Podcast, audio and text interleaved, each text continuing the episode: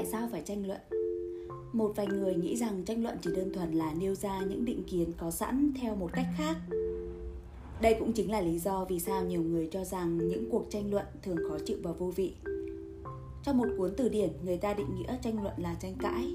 Theo cách hiểu này, chúng ta thường nói rằng hai người đang tranh cãi nghĩa là đang đấu đá bằng mồm.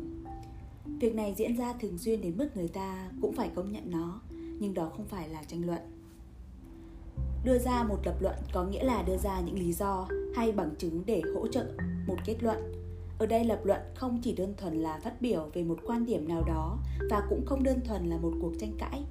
Lập luận là những nỗ lực sử dụng lý lẽ nhằm chứng minh quan điểm của mình.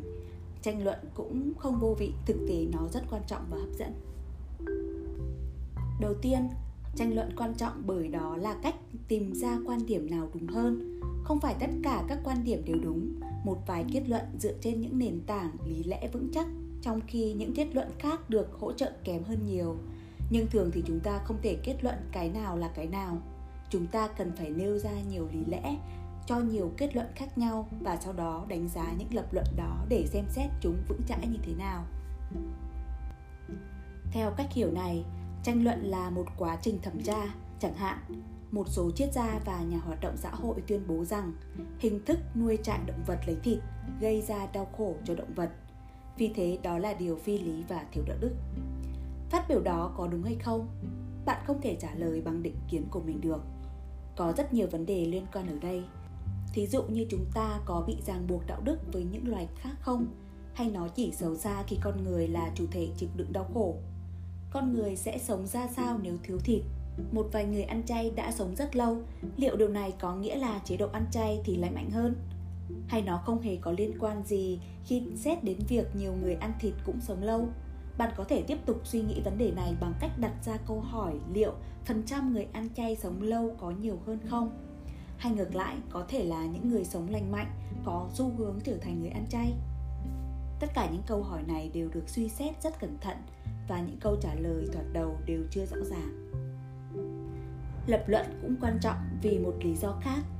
Một khi chúng ta đi đến kết luận với những lý lẽ bổ trợ đầy đủ, lập luận là cách chúng ta giải thích và bảo vệ kết luận đó.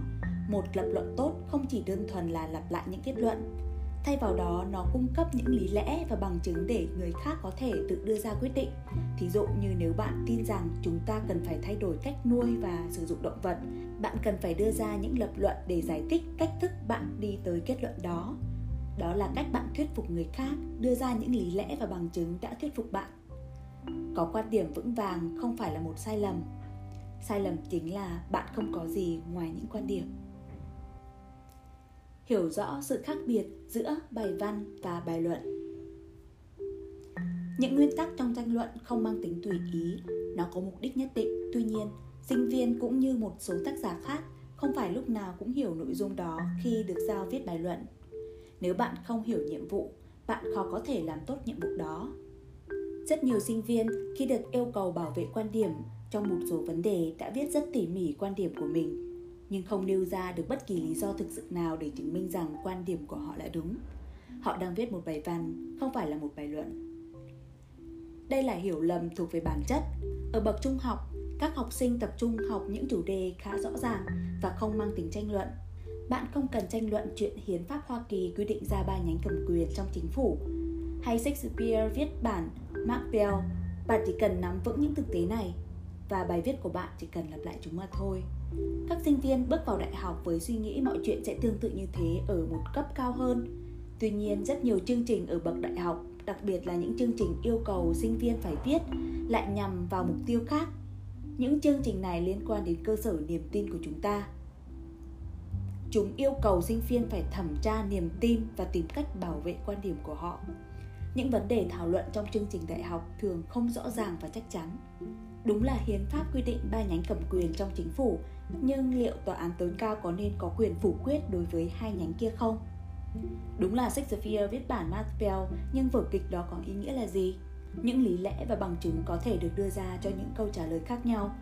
Các sinh viên được yêu cầu phải học cách tự suy nghĩ để thiết lập quan điểm riêng một cách có trách nhiệm khả năng bảo vệ được quan điểm của mình là thước đo cho kỹ năng đó và cũng là lý do tại sao các bài luận lại rất quan trọng Thực tế để viết được một bài luận tốt, bạn phải sử dụng các lập luận vừa như là một công cụ thẩm tra, vừa là cách thức để bạn giải thích như là bảo vệ kết luận của mình. Bạn phải chuẩn bị bài viết của mình thông qua nghiên cứu những lập luận từ góc nhìn của các bên đối lập. Sau đó bạn phải đưa ra các lập luận trong bài viết của mình để bảo vệ lập luận của bạn đưa ra và đánh giá nghiêm túc một vài lập luận từ góc nhìn của các bên đối lập.